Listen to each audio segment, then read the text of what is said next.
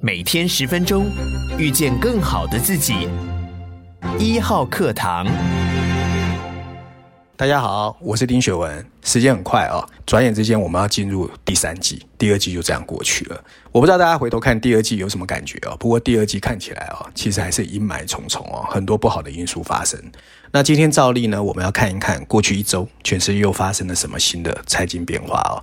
今天我还是一样要引述两则新闻。第一则是六月二十九号，欧洲央行 ECB 的年度政策论坛在葡萄牙登场。可是我们看到美国、欧洲还有英国全球三大央行的领导人同步发出警告，就是呢，在 COVID-19 和俄罗斯的俄乌战争之后，低利率和低通膨的时代已经确定结束。怎么抵御通货膨胀会成为全世界最重要的一个财经议题。第二则新闻，我们要谈的是六月二十二号，美国贸易代表戴琪再次表示，对中国苛征关税是非常重要的筹码，有利无害，不应该放弃。这和叶伦在烧前表示的哦，中国应该考虑取消对中国关税的这个苛征哦，其实有了一些矛盾。我们要怎么去看它？先看第一则新闻哦，就是有关通货膨胀的。我要引述的是《伦敦金融时报》哦，它的标题写的是。美国联准会政策摇摆不定的一个风险啊，《华尔街日报》的标题写的则是两个美国联准会指数显示出潜在的通货膨胀还在上升。第三个是 CNBC，它的标题写的是欧洲央行成员表示啊，有足够的升息空间来冷却飙升的通货膨胀。我们要怎么解读这个有关通货膨胀的新闻呢？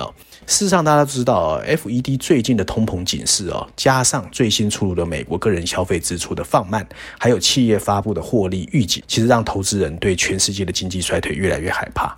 那全球股市呢，也因为这样，在六月三十号下杀。那整个上半年趁势创造了一九七零年以来的最糟糕表现，所以金融市场的波动非常的大哦。那事实上，早在六月二十六号，国际清算银行 BIS 就已经呼吁各国央行要赶快严肃面对通货膨胀，否则它会。衍生成更严重的问题。那美国联准会主席鲍尔也公开承认哦，这一次的通货膨胀跟过去有不同的力量在驱动。确实，联准会已经变得比较鹰派。同时，欧洲央行的总裁拉加迪哦也承认，你基本上低通膨的时代已经不可能来临，而欧洲央行也会开始采取比较强烈的政策立场。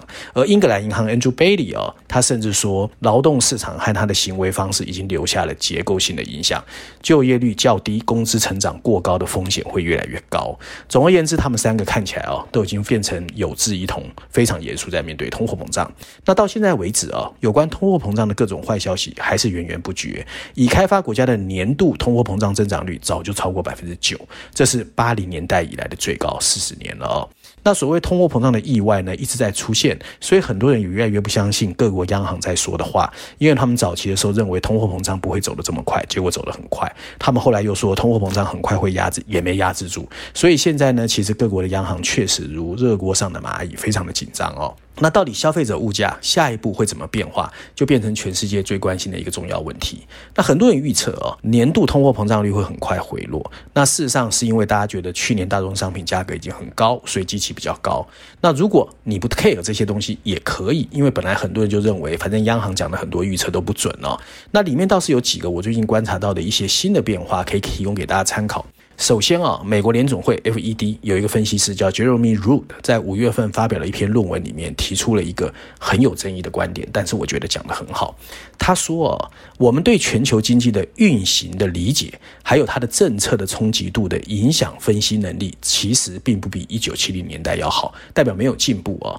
不过这也告诉我们，未来的通货膨胀路径在很大程度上充满了不确定性。那另外呢，美国有一个顾问公司叫 Alternative Macro Signals，最近通过了一个模型的运算哦，它去运算了数百篇的新闻文章，然后构建了一个所谓新闻通货膨胀压力指数。那里面显示超过了五十，代表什么？代表大家都认为通货膨胀的压力其实只是在继续的积聚，完全没有 release。那这个对通货膨胀的担忧，进一步揭示了另外三个可能的发展趋势哦，也是已开发国家不大可能马上把通货膨胀踢走的一个原因。第一个趋势就是呢，薪资的增长在不断上升，消费者和企业对通货膨胀的预期都有所提高。它里面特别去引述了六月二十六号啊，所谓 BIS 啊，国际清算银行的一份报告，里面提到一个名词叫 tipping point 引爆点。国际清算银行在报告中警告我们，通货膨胀的心理可能会蔓延，最后变成根深蒂固。还有很多的数据告诉我们，工人开始讨价还价，争取更高的薪资。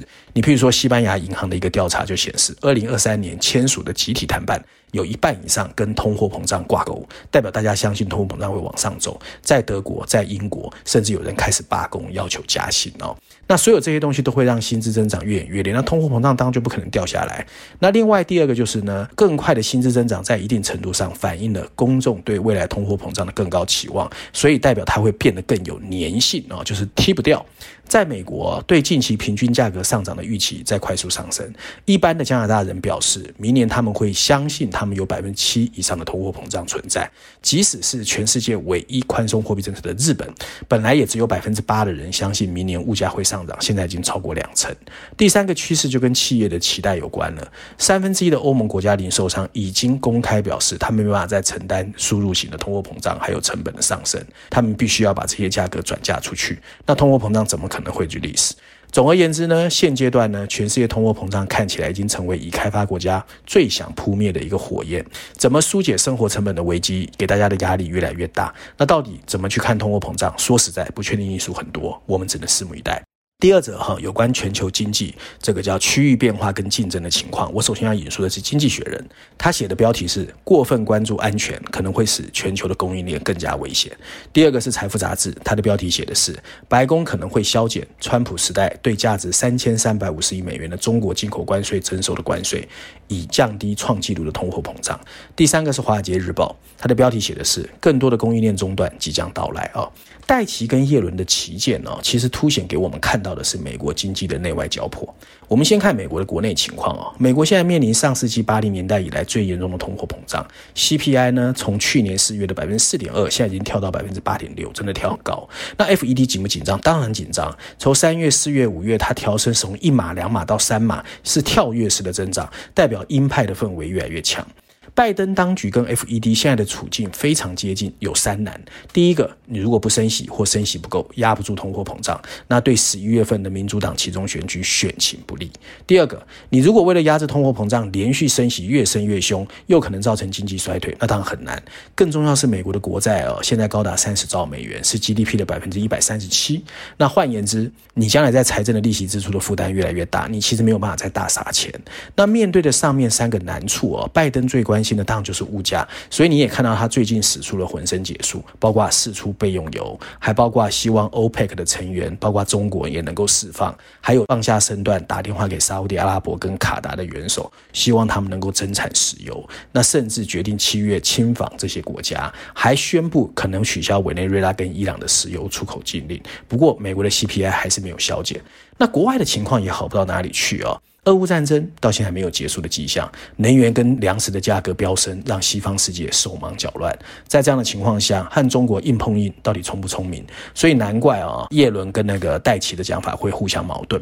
那事实上呢，这一次有所谓这个关税是来自川普哦，就是他对于中国的商品苛征高达三千七百亿美元的一个关税，那造成中美的情况越演越烈哦。那这一方面反映在中国对美国的贸易顺差不见缩小，反而扩大。所以叶伦讲的其实是没有错，大部的成本其实回归到美国企业身上。那最近我们又看到七月一号，中国宣布中国国内三大航空公司联合向 Airbus 欧洲的哦购买两百九十二架空客，那波音就被 out 了。所以中美对峙，其实看起来美国不但没有占到便宜，好像受伤反而更大。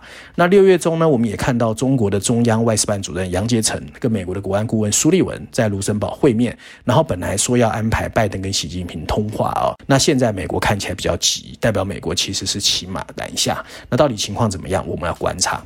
不过过去五年哦，全世界整个结构确实在崩裂。首先是中美贸易开打，然后疫情爆发，俄乌战争，全世界的整个情况已经变得前所未有的变化。那全世界过去我们习以为常的所谓全球价值链啊，经济运作的方式，或者美国为首的这种经济运作都已经不在。那国际贸易情势如此诡谲多变，对台湾而言当然有冲击，不过也有机会啦，看你怎么去看它。我们先看变局哦。首先呢，西方国家调整跟中国大陆的互动模式。大局已经确定，那中国怎么在这里面啊、去扮演角色？其实他必须要走出自己的路。可是台湾呢，在半导体电子业还是位居供应链的关键地位，所以看起来好像洋洋得意，包括护国神山。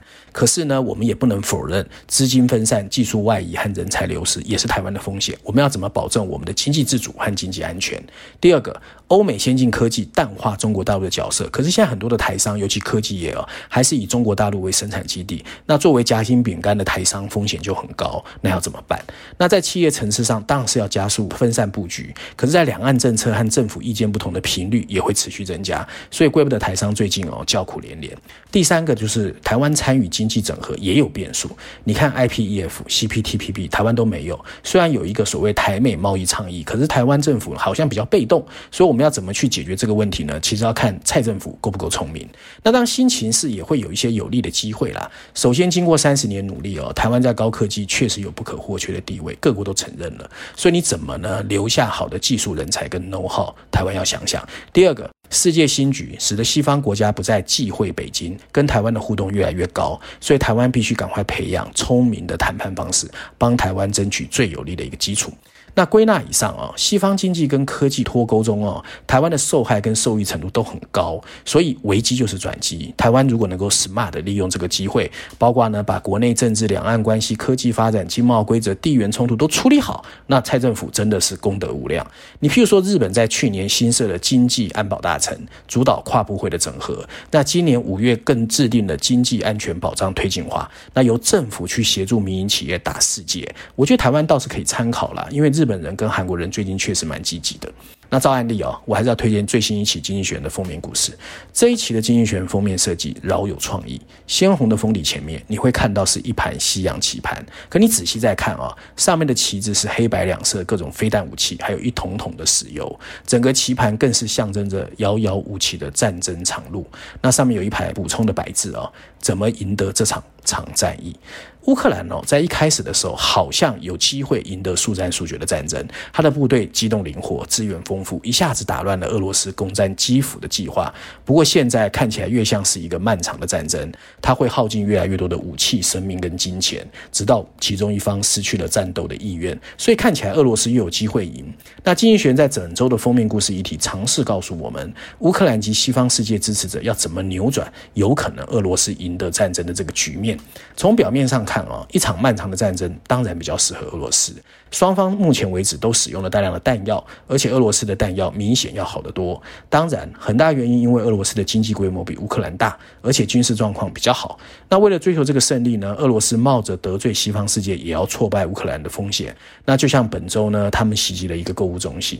如果需要看起来普丁是一个不在乎会给人民带来多大痛苦的人，要防止下一场战争的最好办法，经济学人认为就是要在今天的战争中击败俄罗斯。现在看起来哦，俄罗斯的进度不但缓慢，而且代价高昂。凭借北约支持的武器、新部署的战术和足够的财政援助，经济学还是认为乌克兰有机会的。经济学人相信，乌克兰和他背后支持的西方阵营拥有战胜普丁的人力、资金和物资。但现在的问题是，他们能不能众志成城、有共识？唉，这一点其实充满疑问。那以上是今天我想跟大家分享过去一个礼拜全世界我觉得比较重要的财经新闻，希望大家喜欢。那最后呢，我也想跟大家呼吁一下啊，如果大家喜欢我的节目或觉得内容其实还不错听，麻烦大家给一号课堂按个赞哈。我想大家的支持就是我继续努力的动力。我们下礼拜见。